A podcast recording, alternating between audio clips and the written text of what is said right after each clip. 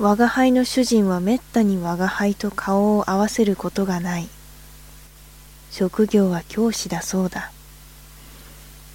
学校から帰ると終日書斎に入ったぎり、ほとんど出てくることがない。家の者は大変な勉強家だと思っている。当人も勉強家であるかのごとく見せている。しかし実際はうちの者が言うような勤勉家ではない。我が輩は時々忍び足に彼の書斎を覗いてみるが、彼はよく昼寝をしていることがある。時々読みかけてある本の上によだれを垂らしている。彼は微弱で皮膚の色が炭鉱色を帯びて弾力のない不活発な兆候を表している。そのくせに大飯を食う。大飯を食った後でタカジャスターゼを飲む。飲んだ後で書物を広げる。2、3ページ読むと眠くなる。よだれを本の上へ垂らす。これが彼の毎を繰り返す日課である。我が輩は猫ながら時々考えることがある。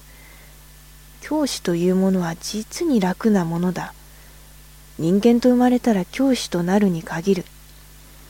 こんなに寝ていて務まるものなら猫にでもできぬことはないと。それでも主人に言わせると、教師ほど辛いものはないそうで、彼は友達が来るたびに何とかかんとか不平を鳴らしている。我が輩がこの家へ住み込んだ当時は、主人以外の者には甚だ不人望であった。どこへ行っても跳ねつけられて相手にしてくれ手がなかった。いかに珍重されなかったかは、今日に至るまで名前さえつけてくれないのでもわかる。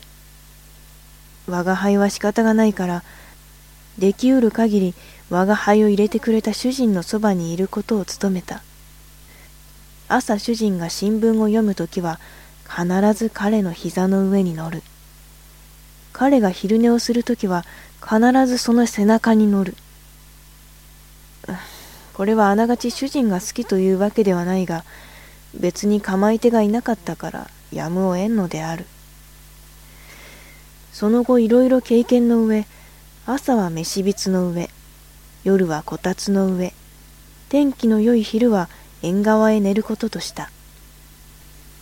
しかし一番心持ちの良いのは、世に行って、ここのうちの子供の寝床へ潜り込んで一緒に寝ることである。